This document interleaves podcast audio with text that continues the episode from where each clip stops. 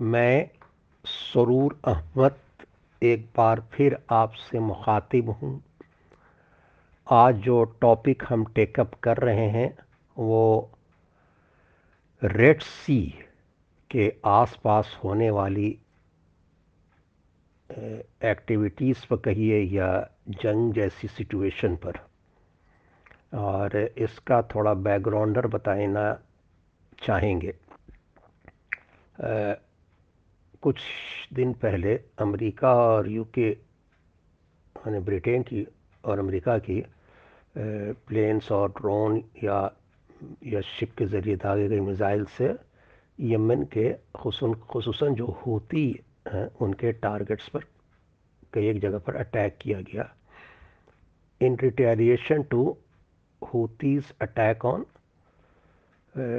essentially western ship ships जो होते हैं, और तेल टैंकर हों कमर्शियल शिप हों, या जो कि इसराइल से किसी तरह से रिलेटेड हो। ये अभी जो न्यूज़ आ रहा है।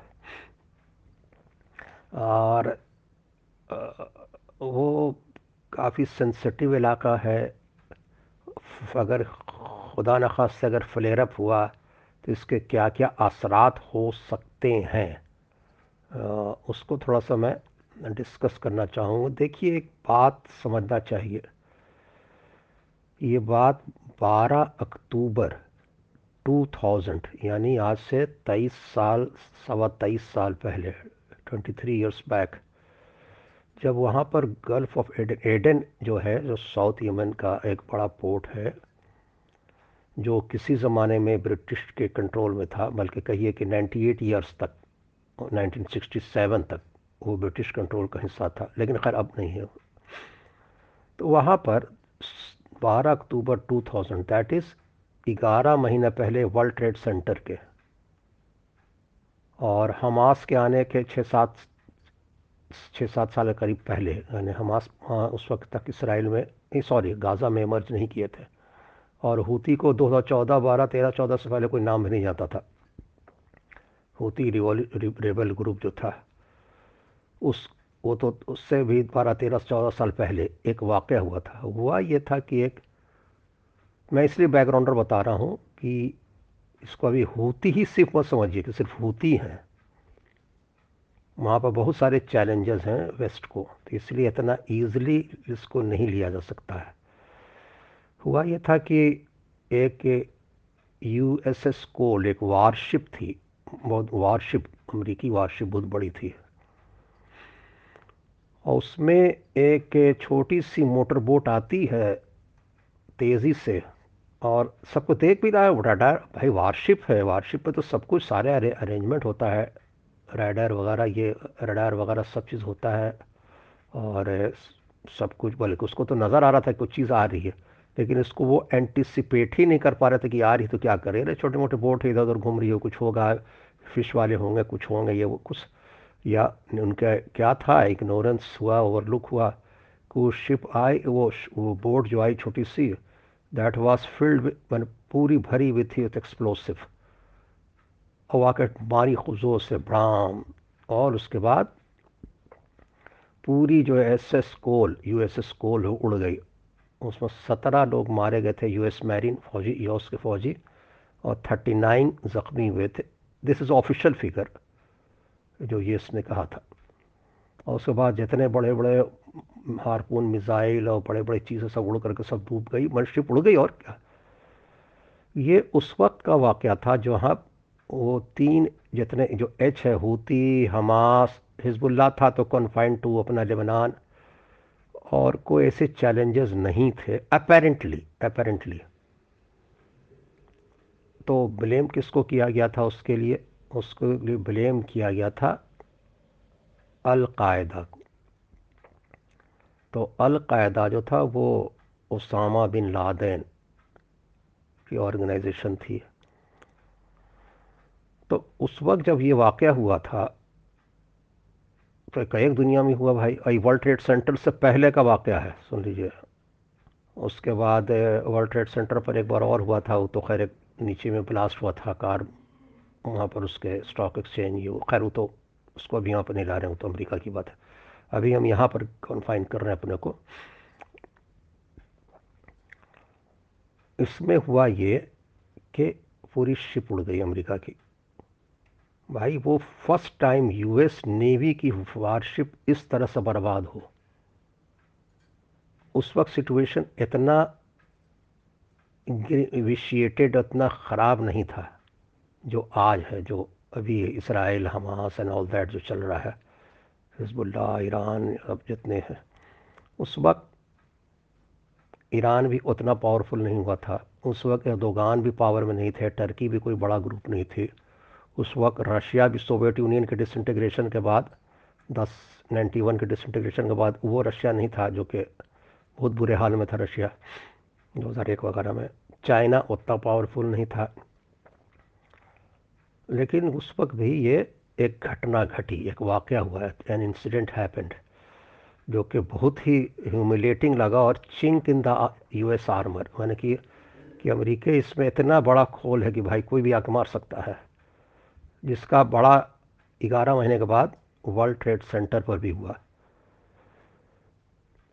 वर्ल्ड ट्रेड सेंटर तो भाई अनप्रोटेक्टेड चीज़ था, और कोई मिलिट्री बेस नहीं था पेंटागन था पेंटागन पर भी हुआ। लेकिन यहाँ पर तो पूरी नेवी थी और मार खा जाना जो बेस जिस काम के लिए किया गया तो उस वक्त अलकायदा थी।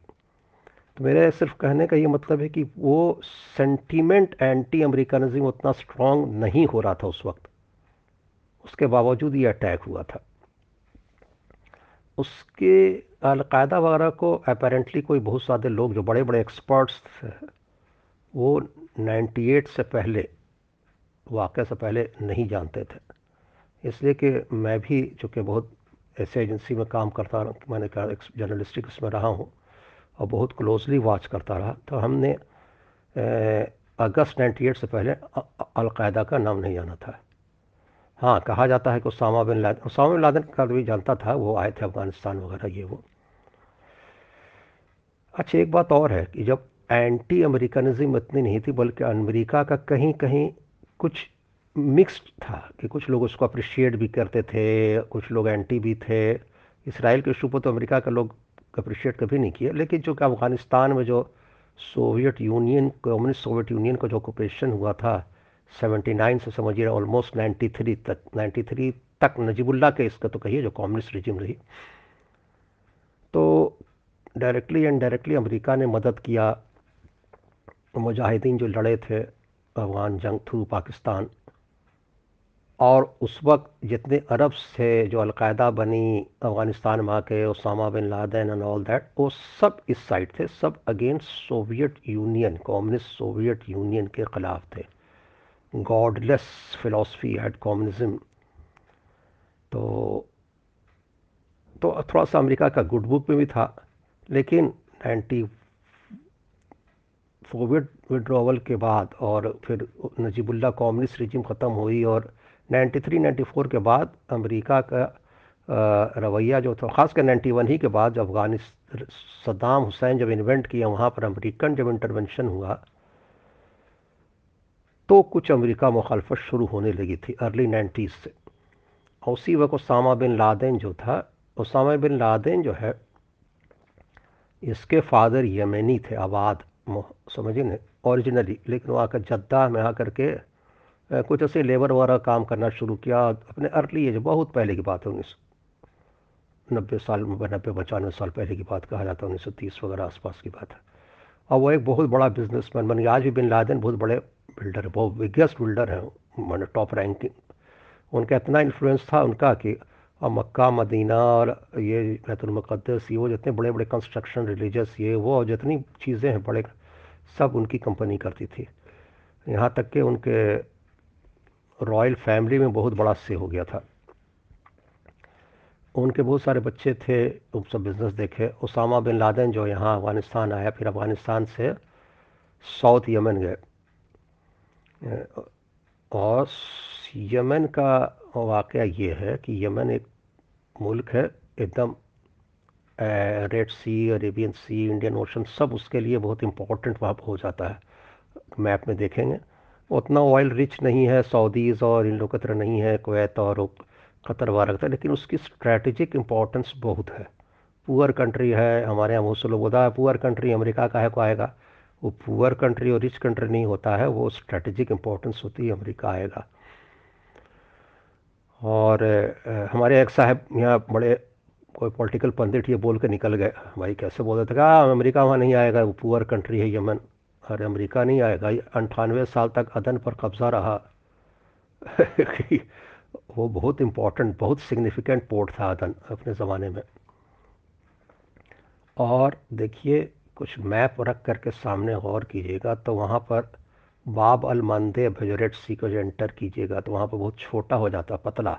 शिप जो वो टारगेट करने में आसानी होती है, यमन के करीब, उधर चले जाइए रेड सी पूरा क्रॉस करके तो स्विस नाम इधर गल्फ़ ऑफ़ हरमूज जो ईरान के और इराक, ईरान, जितने छोटे छोटे ममालिक हैं, कुवैत, बहरैन, जितने सब छोटे छोटे हैं, सबको गल्फ़ ऑफ़ हरमूज के आसपास सब इनसिक्योर हो जाते हैं। गल्फ़ मालिक जितने गल्फ़ मालिक हैं गल्फ़ ऑफ़ हरमूज से। तो सारा तेल, ये वो तो ये तीन चोकिंग पॉइंट है जो अगर ई कर दिया जाए तो किसी भी दुश्मन कंट्री का, बाहर कंट्री का बहुत परेशानी होगा। इसीलिए India Middle East economic corridor को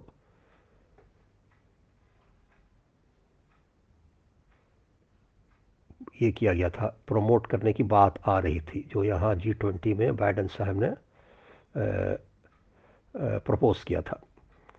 कि भाई इसको बाईपास करते हुए सब बाहर बाहर से निकल जाएगा कि सारे सब कंट्री का मसला ही नहीं रहेगा।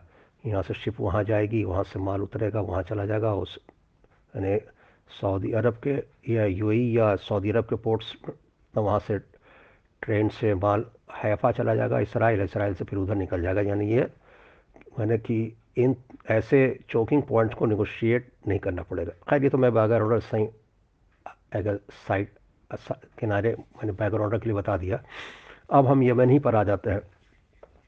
यमन पर जो गुफ्तु जो होती है तो ये शिया, सुन्नी जितनी कहानियाँ वेस्टर्न राइटर्स जो है, जिसको ओवर ब्लोन थ्योरी, जिसको ड्रैक घसीट के ला देते हैं, उनको, अब समझ में नहीं आ रहा कि अब क्या किया जाए। जब हूती शिया हिजबुल्ला शिया, हमास, सुन्नी और कहते हैं कि सुन शिया ईरान उसको प्रमोट कर रहा है तो ये क्या हो गया? तो ये ये हो गया इसी को समझने के लिए आपको यमन का नक्शा समझना पड़ेगा। यमन जो कंट्री है, आप जो ख़ास के अबराहा के ज़माने से या इस मुस्लिम ख़ास के जो हिस्ट्री जानते हैं, प्रॉफिट मोहम्मद के ज़माने से लेकर आज तक, ये उसकी स्ट्रैटेजिक इम्पोर्टेंस उसका रिश्ता सऊदी अरब से वहाँ आबादी अच्छी है खेत उत है थोड़ा सा ग्रीन भी एरिया है अच्छा एरिया भी है, पूरा डेजर्ट इस टाइप का नहीं है। तेल के मामले में रिच इतना नहीं है, सब, वो सब नहीं, लेकिन खैर। और बहुत इंटरेक्शन विद सऊदी अरब था। शेख अहमद एक और एक ऑयल मिनिस्टर भी थे यमीनी हाँ नाम मेरे हाँ सकी जकीमिनी हाँ 1973 में ऑयल एम्बार्गो लगाने में शाह फैसल के इसमें थे। यमनी लोग माने वेल प्लेस्ड भी हैं यहाँ। देखिए, यमनी में जो हूती जो है, वो नॉर्थ यमन का हिस्सा है। ये जैदी शिया इमामत बहुत सैकड़ों साल से थी और साउथ में ज़्यादातर सुन्नी है। जैदी शिया, इसना अशरी शिया जो ईरान, इराक, लेबनान में है, जो बारह इमाम को मानने वो नहीं है। बल्कि जो जैदी शिया थे, हैं देवर जो इमामा थी, रॉयल फैमिली थी they were close to Saudi regime Sunni Saudi regime ये अच्छे से समझ लेना पड़ेगा। जो आज के वेस्टर्न प्रोपोगंडा जो होता है, उसको ये करते हुए। तो जो 1962 में जब सिविल वॉर हुआ तो वहाँ सिविल वॉर कैसे होता 62 हम अभी की बात नहीं कर रहा हूँ साठ साल पहले की। यमन में एक सिविल वॉर हुआ। हुआ ये कि जो नॉर्थ के जैदी रूलर्स थे वो शिया सुन्नी मामला नहीं कहिएगा उसको, वो रूलर्स के ख़िलाफ़ जो एसेंशली जो साउथ के लोग थे, जो रिपब्लिकन रिवॉल्ट हुआ, माने सोशलिस्ट कम्युनिस्ट मिला जुला टाइप का रिवॉल्ट। वो एरिया जो एसेंशली सुन्नी था, साउथ यमन जो अदन है और इस सब इलाका जो है। नॉर्थ में सना है, समझा ना? तो वो खाना जंगी शुरू हो गई, यानी सिविल वार शुरू हो गया था। उस साउथ का जो सिविल वार था, उसको कम्युनिस्ट सोवियत यूनियन उस ज़माने में था। उसने सपोर्ट किया ऑब्वियस है। इजिप्ट ने सपोर्ट किया। और जो नॉर्थ में यमेनी रूलर जो थे, जैदी, उनको जैदी जो आज जैदी जिसको होती है जो जो होती, उन्हीं में से जैदी में से है। अब, अभी हम शिया सुन्नी सब बोले लगते हैं। जी लेकिन माफ़ कीजिएगा, उस ज़माने में सऊदी अरब ने उनका साथ दिया था सिविल वार में। सऊदी अरब ने दिया था जॉर्डन, जिसको उर्दून कहते हैं, Shah of Iran, Reza Shah Pahlavi. वो इनकलाब ईरान का नहीं आया था। तो तो ईरान तो ईरान शिया मुल्क है ये, लेकिन किस तरह से दिया था? उस शिया सुन्नी का मामला नहीं था, उस सब रॉयल एक साथ हो गए थे। Royal Shah Iran, royal royal Saudi Arabia, Jordan के रॉयल, और यूके और यूएस भी सबने नॉर्थ यमन का साथ दिया था, जिसको आज कहते हैं कि वो शिया हैं, जिनके खिलाफ आज लड़ रहे हैं। देखिए अजीब अजीब हिस्ट्री होती है वर्ल्ड में। इराक, ईरान जंग खड़ी हुई तो पूरा सद्दाम हुसैन को खड़ा ही किया था लड़ाने के लिए अमेरिका ने। अब बाद में वही अमेरिका ने उनको मार ख़त्म किया। अफ़गानिस्तान में पूरी लड़ाई सोवियत यूनियन के ख़िलाफ़ कहा जाता है कि अमेरिका ने मदद की। लड़े तो अफ़गानी लेकिन अमेरिका लेकिन बाद में ज़रा सा हुआ, सट कुछ हुआ तो उन पर फिर आकर अमेरिका बीस साल तक बैठ गया। तो चीज़ें हिस्ट्री कैसे चेंज होती? है जो तो जो आज जो होती और शिया और जितने जैदी और ये वो हैं, वो they were one of the best friend किनके यही अमेरिका, इंग्लैंड के। लेकिन खैर 1970 आते आते तक सिविल वार फिजल आउट कर गया कंप्रोमाइज़ हुआ, फिर यमन साउथ और नॉर्थ अलग हो गया। समझिए, साउथ जो है सोशलिस्ट रहा, नॉर्थ जो है अपना ये रहा। लेकिन 2000 आते, नब्बे आते तक 1990 आते आते, फिर एक कंट्री हुआ। फिर बहुत सारे इक्वेशंस चेंज हुए। वहाँ इतना कॉम्प्लिकेटेड है कि कभी वो सऊदी अरब के साथ हुआ, कभी वो हुआ हुआ। अब हम सबको, जो सब्जेक्ट जानता वो भी कंफ्यूज कर जाता है। इतना कॉम्प्लिकेटेड है चीज़। लेकिन बहुत सारे, यानी कि लॉयल्टीज़ चेंज होती रही। मैं उसको जंप करके अब आ जा रहा हूँ। इसलिए आ जा रहा हूँ कि उस समझने में पिक्चर क्लियर होगी। कहने का मतलब है कि जिस वक्त ये अटैक अमेरिकन नेवल शिप पर हुआ था 2000 में, वो हूती ने नहीं किया था। वो शियाओं ने नहीं किया था, जैदियों ने नहीं किया था। वो साउथ यमन में के लोगों ने किया था। वो सुन्नी कहिए, वो अलकायदा कह दीजिए, जो भी कहिए। कहा यही गया। At that point of time तो एंटी अमेरिकनिज़म या एंटी ब्रिटिश एंटी इसराइल के इशू जो होता है, उसमें ये नहीं देखा जा रहा है। सुन्नी और शिया और हूती और कौन नहीं है ये वो। जिस तरह से आप देख रहे हैं, पूरे अरब ममालिक में, किंग बादशाह रूलर जो है वो कुछ कर रहे हैं कि आवाम का कुछ फीलिंग हो रहा है। जैसे मैंने कहा था, मराकश का तो ताल्लुकात जो थे इसराइल को रिकोगनाइज़ किया था दो साल पहले वर्ल्ड ट्रेड सॉरी कतर के वर्ल्ड कप और कतर के वर्ल्ड कप मैच में जितने फुटबॉलर थे मोरक्को के और जितने स्पेक्टेटर थे, वो सब एंटी इसराइल और प्रो पॉलिसी नारा लगाते थे। और वहाँ के बादशाह जो है, मोराकश का, अभी अभी नवंबर में वर्ल्ड कप हुआ ना, आप लोग देखा ही होगा सब। मैंने पिछले साल मैंने टू ट्वेंटी ट्वेंटी टू की बात कर रहा हूँ मैं। तो नवंबर, दिसंबर तो वर्ल्ड कप हुआ फुटबॉल का तो उस पर तो पता चल गया कि आवाम का क्या थिंकिंग होती है और रूलर्स का क्या होता है तो तो ये जो है रूलर को ला करके तो यमन में जो 2014 के, तेरह चौदह के बाद जो टर्मोइल हुआ फिर, ये हम लेटेस्ट टर्मोइल की बात कर रहे हैं, उसमें ये नहीं था कि वो कोई शिया सुन्नी सिविल वार या ये, वो चेंजिंग इक्वेशंस इतने हुए कोई जो सैदीज कभी इनके साथ थे उनके साथ हो गए, उनके साथ थे इनके साथ हो गए। कोई उस, वो जो सुन्नी ग्रुप था, उधर था, इधर हो गया, इधर का उधर हो गया। उस, वो तो होता रहा, ये मैंने, मैं पहले भी बताया आपको हम। उससे ज़्यादा हुआ ये कि that was more or less invasion by Saudi Arabia and United Arab Emirates और यूएई ने तो एक आइलैंड कब्जा करके इसराइल को देने तक की बात कर दी थी कि वहाँ पर इसराइल को दिया जाएगा यूएई फॉलो कर गए तो ये पूरी, ये सऊदी अरब और यूएई को पूरी backing United States of America की थी। तो पूरे यमन जो वार जो कथाकथित सिविल वॉर कही जाता है, उस सिविल वार नहीं था। That was more civil war तो कह दीजिए, चार आदमी लड़ने को तैयार हो जाएगा तो सिविल वॉर कह ही दीजिएगा। लेकिन that was a direct intervention फौजी intervention by Saudi Arab UAE with complete backing of United States and UK चलिए, ये तो हो गया। ये तो होता रहा, करते ही रहते हैं लोग। अब ये उसका मामला ये है कि लेकिन 2022 तक इक्कीस बाईस आते आते सऊदी अरब को भी समझ में आ गया कि अब इसमें हम अपना सिर्फ़ लूज़ ही कर रहे हैं यमन में। और होती पावरफुल हो गए और पावर में आ गए और तो सब इन लोग अब रिट्रीट किए वहाँ से। इसीलिए अभी जब यूके और यूएस ने बम्बार्डमेंट शुरू किया यमन पर इन रिटारिएशन टू जो शिप पर जो अटैक होता था उसके तो सऊदी अरब ने वार्न किया, कहा रिस्ट्रेंट मेंटेन कीजिए इंग्लैंड अमेरिका को। कि भाई, हम तो अपना उंगली जला ही चुके, हम समझ ही चुके हैं, ये जो है फ्लेयरअप होगा तो अच्छा मेरा रिश्ता अब ईरान से ठीक हो रहा है, चाइना ने ब्रोकर किया है पीस। तो किसी तरह से इसराइल को मनाया जाए कि भाई, हूती क्यों ही किए? हूती तो पहले नहीं कर करता था। हूती ने कहा, जब गाज़ा में जब ये शुरू होने लगा तो इनके फेवर में हूती आए। अच्छा वो एरिया एक और चीज़ के लिए, उसको अभी से कन्फ्यूज़ मत कीजिएगा। वो पायरेसी का एरिया रहा पायरेसी यानी शिप के डकैत। शिप में डकैती करने वाले लोग।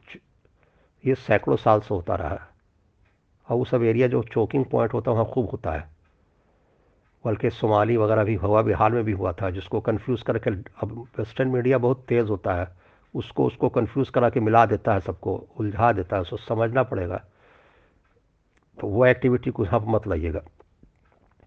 इनका जो टारगेट था, वो, वही है कि वहाँ पर जब तक इसराइल बंद नहीं करेगा, हम उन लोगों को मारेंगे। तो खैर, अब वो मॉरल मॉरली करेक्ट सही नहीं हम पोजीशन लेने की बात नहीं कर रहा हूँ, क्या है, क्या नहीं। बात ये है कि जो हो रहा है, हो ये रहा है कि इससे फ़ायदा किसको किसको होगा? फिलेरब से फ़ायदा नंबर वन बात।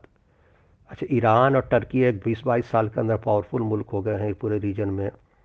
वो यूक्रेन का कहा जाता है कि यूक्रेन को ड्रोन यूक्रेन ने ड्रोन ख़रीदा था टर्की से लड़ाई से पहले और ईरान ने रशिया से। तो भाई ये दोनों कंट्री इतने पावरफुल हो गए कि बड़े बड़े मुल्क उनसे ड्रोन ख़रीद रहे हैं, असलहा मिज़ाइल सब ख़रीद रहे हैं। तो समथिंग इज़ देयर तो वो वहाँ पर रीजन में हो गए हैं। और ये तीन जगह चोकिंग पॉइंट है और उससे बहुत ये होगा। और अमेरिका के पास अब बेस तो नेवल तो बहुत कुछ वहाँ पर। नेवी प्रेजेंस हर जगह कतर है, ये वो सब जगह। लेकिन कुछ ये करने का नहीं, उसी से वो अटैक करेंगे, लेकिन कोई ऐसा मिलिट्री बेस बनाकर यमन में कि बैठ करके वहाँ इन्वेट करें। इसलिए कि उसके कंट्री टू दैट चाइना ने जबूती जो जस्ट उसके हॉर्न ऑफ़ अफ्रीका में है, वहाँ पे एक बेस बना लिया है मिलिट्री बेस चाइना का belt and road initiative China और रशिया को लगता है कि मेरी शिप को तो कुछ नुकसान होगा नहीं। उनको तो टारगेट किया नहीं जा रहा, उनकी तो अपना निकल जा रही है शिप तो उन लोगों तो ट्रेड हो रहा है। ये नुकसान सिर्फ़ वेस्ट का हो रहा है यूरोपिया का हो यूरोपियन कंट्री का हो रहा है। चाइना का तो ऑलरेडी अफ्रीका से कहीं भी साउथ में जाइए, ये वो तो उसका पूरा नेटवर्क बना हुआ belt and road initiative railway line road पूरा अफ्रीका में शंघाई से माल बैठा लेगा हवा ट्रेन में मैड्रिड और स्पेन तक पहुँच जाएगा यूरोप में। उसको तो स्विस कनाल पार करने की ज़रूरत ही नहीं है। पूरा यूरोप रशिया चाइना सब लैंड लैंड से वो भेज देगा था आपको जहाँ चाहिए, वहाँ माल भेज देगा चाइना। ये South Asian country, South East Asian countries के लिए यूरोपियन से ताल्लुक रखने में थोड़ा प्रॉब्लम होगा, रेड सी से कि नीचे से जाना पड़ेगा। यूरोपियन कंट्रीज़ को मार्केट गड़बड़ाएगा, अमेरिका का गड़बड़ाएगा। चाइना का, जापान का, अगर इससे अमेरिका से ट्रेड करना तो इधर पैसा फिक्स हो जाता है। तो ये जो वर्ल्ड का टेन से फिफ्टीन परसेंट, बारह पंद्रह परसेंट का जो ट्रेड स्विस कनाल, बाबल मंदे वगैरह इधर से होता है, वो अच्छे दूसरी बात यह है कि अफ्रीका का जो है रेड सी का जो वेस्टर्न जितनी कंट्रीज़ है, उसमें रशिया का इन्फ्लुएंस बढ़ गया Wagner group and all that कर करके। तो अफ्रीका की तरफ़ भी जो उधर है, सिर्फ़ इजिप्ट को छोड़ दीजिए कि किसी हद तक अमरीकी नवाज़ मुल्क है, लेकिन उसमें भी कितना हद तक है कि मिलिट्री प्रेजेंस ये वो तो नहीं। तो अमेरिका का ऐसे कोई बहुत बड़ा से वहाँ पर मिलिट्री इसका नहीं है। तो वो अटैक करेगा ये करेगा चाहेगा क्रश कर देगा। तो क्रश कर देगा तो सक्सेसफुल हो सकता है। लेकिन अगर बैकफायर किया एस्केलेट माने मामला टर्मोइल और बढ़ा तो इसका नतीजा क्या होगा? कौन कौन फ़ायदा उठाएगा? रशिया चा, चा, चाइना और क्योंकि अमेरिका इराक में विड्रॉ किया अफ़गानिस्तान में विड्रॉ किया बीस बीस साल रहा सीरिया में उसका कुछ प्रेजेंस है लेकिन वो that's only for sake of Israel तो इसराइल उसके लिए लास्ट डिच बैटल उसको तो तरह नहीं रहना है। इसराइल तो बल्कि अमेरिका ही है इसराइल तो क्या होता भाई तो बहुत छोटा सा मुल्क है, बस एक डॉट है तो पूरा वर्ल्ड के मैप में। तो ये जो है, यहाँ पर पूरी सिचुएशन ऐसी है कि वहाँ पर रेड सी से लेकर के पूरा उसके दोनों माउथ में रेड सी के मैंने उधर नॉर्थ से और साउथ से पूरा चोकिंग पॉइंट इधर गल्फ ऑफ़ फॉरमूस तो यहाँ पर अगर मामला गड़बड़ाया तो ए, बहुत ही out of hand out of control हो जाएगा। और अमेरिका का ट्रेड, बिज़नेस कंट्रोल और उसका ये, और ईरान, टर्की, चाइना, इस टाइप का इन्फ्लुएंस बढ़ेगा। अच्छे बात यह है कि अब रशिया भी ये sorry Soviet Union Soviet Union के कोलैप्स के बाद सऊदी अरब भी, और सऊदी अरब भी बहुत ज़्यादा हद तक अब बहुत ज़्यादा ईरान को और किसी और कंट्री को अंटोगनाइज नहीं करना चाहता, बल्कि उसकी अच्छी रिलेशनशिप भी रशिया वगैरह से भी होने लगी जो कि ऑयल का इंटरेस्ट है, ये वो। तो वो भी उस तरह से प्रो अमेरिका होने में तो कहीं कहीं पर वो रुकता है। और ये जो घटना घट गई गाज़ा और जो ऑल दैट इसराइल के अंधाधुन बम्बार्डमेंट हो रहा है, बल्कि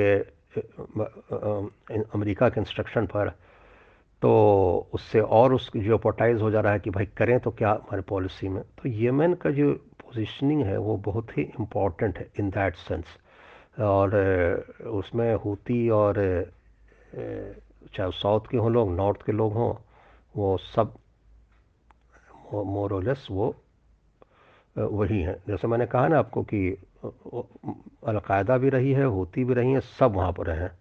पहले जब वो नहीं थे तो वो थे और आज भी ये है।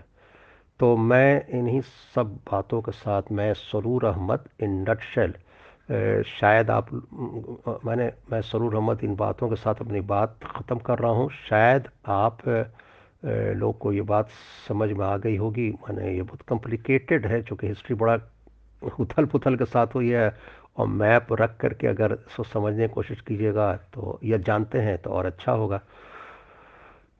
और नेक्स्ट बार मिलूँगा फिर। थैंक यू वेरी मच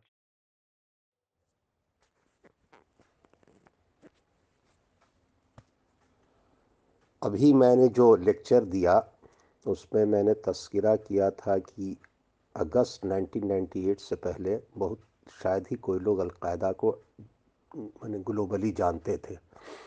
तो एक्चुअली वहाँ पर मैं, चूँकि एक स्टेम्परे लेक्चर होता है तो भूल गया बोलना कि अगस्त 1998 7 अगस्त को केनिया की और तंजानिया के अमेरिकन एम्बेसी में ब्लास्ट हुए थे और जिसमें 224 लोग मारे गए थे।